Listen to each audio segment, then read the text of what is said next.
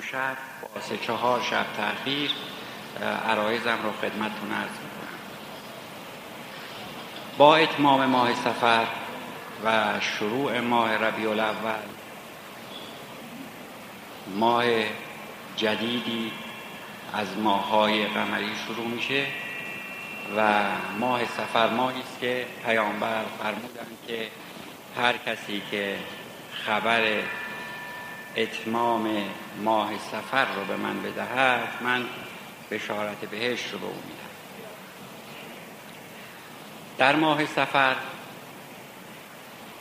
بیستم ماه سفر که اربعین حضرت سید الشهدا علیه السلام است و بیست هشتم آن رحلت رسول گرامی و شهادت امام حسن علیه السلام. در مورد رحلت حضرت رسول صلی الله علیه و آله و سلم اختلاف نظر هست. بین اینکه بیست هشتم ماه سفر بوده یا دوازدهم ماه ربیع الاول.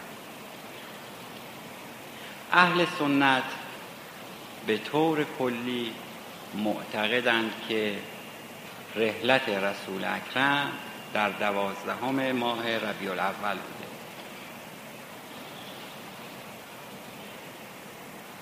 و عده از علمای متقدم شیعه هم همانند کلینی چنین عقیده ای رو تایید می‌کرد.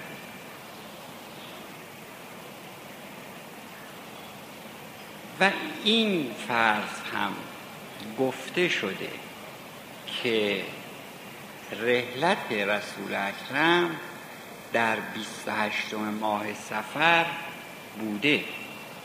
یعنی حضرت در 28 ماه سفر رحلت فرمودن. ولی مراسم کفن و دف تا روز دوازدهم ربیع الاول انجام نشده و شاید جنازه متحر برای زیارت مسلمین در منزل گذاشته شده بوده که بعد هم در همون مکان یعنی در منزل حضرت در مدینه منوره دفن میشه. و اصولا ماه ربیع الاول معروف است به ماه پیامبر. چرا؟ به دلیل اینکه وقایع مهم پیام زمان پیامبر اکرم در این ماه انجام گرفته. لیلت المبیت یعنی هجرت پیامبر از مکه به مدینه در شب اول ماه ربیع الاول شروع میشه. بدین معنی که حضرت داستانش رو کرارن عرض کردم که ادهی قصد کشتن حضرت رو داشتند و حضرت به علی علیه السلام میفرمایند که ادهی قصد کشتن من رو دارند و من قصد دارم که شبانه به طرف مدینه حرکت کنم. آیا تو حاضر هستی که در جای من بخوابی و این خطر رو به خود بخری به جان خود بخری. علی عرض می کند یا رسول الله اگر من در بستر شما بخوابم احتمال این می رود که شما به سلامت از مکه به مدینه تشریف فرما شوید حضرت میفرمایند بله این قطعی است.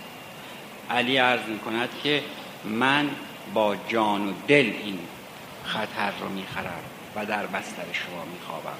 و همین کار رو هم کرد. علی و وقتی که به منزل حمله کردند و لحاف رو پس دادن دیدن که پیامبر نیستن و به جای ایشون علی در رخت خواب است. و از او سوال کردند و سراغ پیامبر رو گرفتن و پیامبر و علی میفرماید که از خود ایشون سوال کنید. من که با ایشون نیستم من پیش شما هستم. حرکت می‌کنن به دنبال پیامبر ولی خداوند از اون جایی که اراده کرده بود که پیامبرش به سلامت به مدینه منوره برسند طوری حرکت مرکب ایشون رو قرار داده بود که هر جا که حرکت می کردن و جای پای مرکب بود به نحوی از بین می رفت از بین می رفت هم نه به صورت اینکه فرض فرمایید بنده از کنم معجزه می شد نه چنین نبود.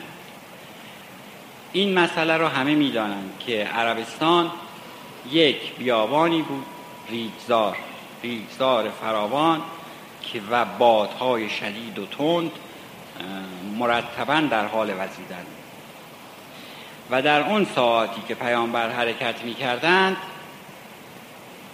این باد شدیدتر شده بود و به طوری که مرتبا جای پای مرکب رو شنهای جدید می پوشند و جای پای باقی نمیگذاشت که بتوانند از روی جای پا به دنبال پیامبر حرکت کنند. تا اینکه پیامبر به غار سور می‌رسند و در اونجا توقف میفرمایند. در اونجا که توقف میفرمایند به داخل غار که ابوبکر هم در خدمتشون بوده وحشت شدیدی بر او حاکم میشه که در اینجا خداوند سکینه قلبیه برای او نازل می‌کنن توسط پیامبر. به این ترتیب که پیامبر به او میفرمایند که به سمت راست نگاه کن. نگاه می‌کنه می‌بینه که رودخانه یا دریایی هست و قایقی در اونجا آماده برای اینکه اگر اشخاصی که به دنبال آنها آمدن به داخل غار وارد شدند آنها بتوانند با آن قایق حرکت کنند و فاصله بگیرند از دشمن.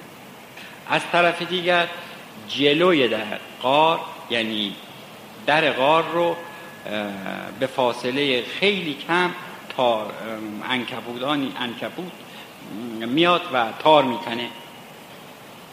این تاری که میتنه روی در غار طوری وانمود می‌کنه غار که گویی مدت هاست در این غار شخصی وارد نشده.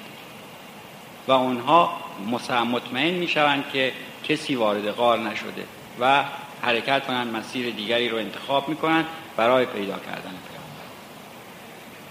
و او رو گم می‌کنند. و پیامبر به مسافرتشون ادامه می‌دهند و به سلامت در روز دوازدهم به مدینه منوره وارد میشن که دوازدهم ربیع الاول همونطور که عرض کردم به بعضی روایات روز رحلت پیامبر هم هست. روز هجرت پیامبر هم هست. روز معراج پیامبر هم هست. و هفدهم ربیع الاول هم که ما تولد ایشون رو می‌گیریم.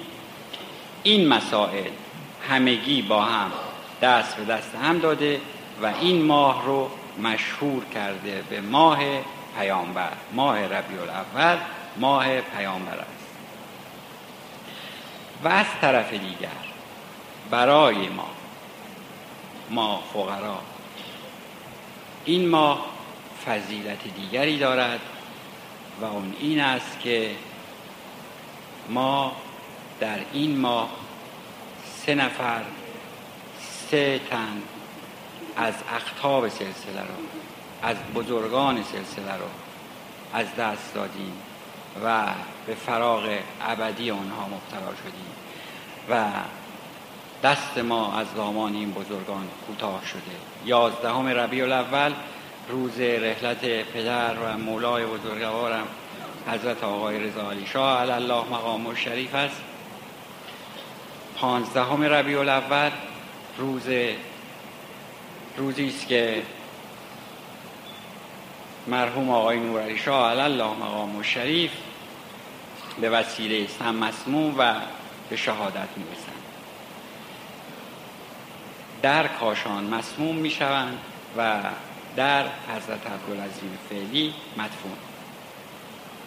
در 26 ماه ربیع الاول حضرت آقای سلطان علی شاه نور الله مجده شریف به مقام رفیع شهادت می‌رسند در قریه بیدوق یا شهر بیدخت فعلی که در همونجا مدفون می‌شوند که بعدها در آنجا مزاری ساخته میشه که مرتبا در آن مزار کار کردند و اون مزار به صورت باشکوهی در آمد و الان اون خاک مقدس و اون خاک سه بزرگ رو سه قطب رو در بر گرفته.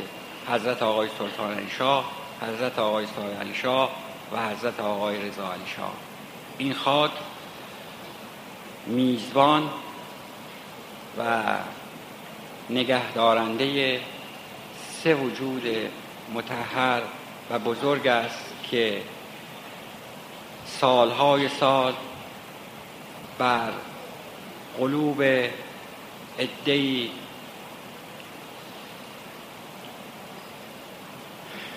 نور ایمان دادند و سالهای سال تلاش کردند در راه علو اسلام و شیعه اصناعشری و تصوف اسلامی که تصوف اسلامی همون شیعه واقعی هست همون شیعه اصناعشری هست و امیدوارم که روح رسول خدا که این ماه مبارک به نام اون بزرگوار است و چون از این سه بزرگوار هم نام برده شد از ما راضی و خوشنود باشند و ما همیشه سعی کنیم که از تعالیمی که در مدت خلافتشون به ما دادن البته هر ای هستند که یکی از اونها رو دیدن ای هستند که دو نفر از اخطاب و تصور نمی کنن یعنی تصور که به طور قطع می توانم عرض کنم که در حال حاضر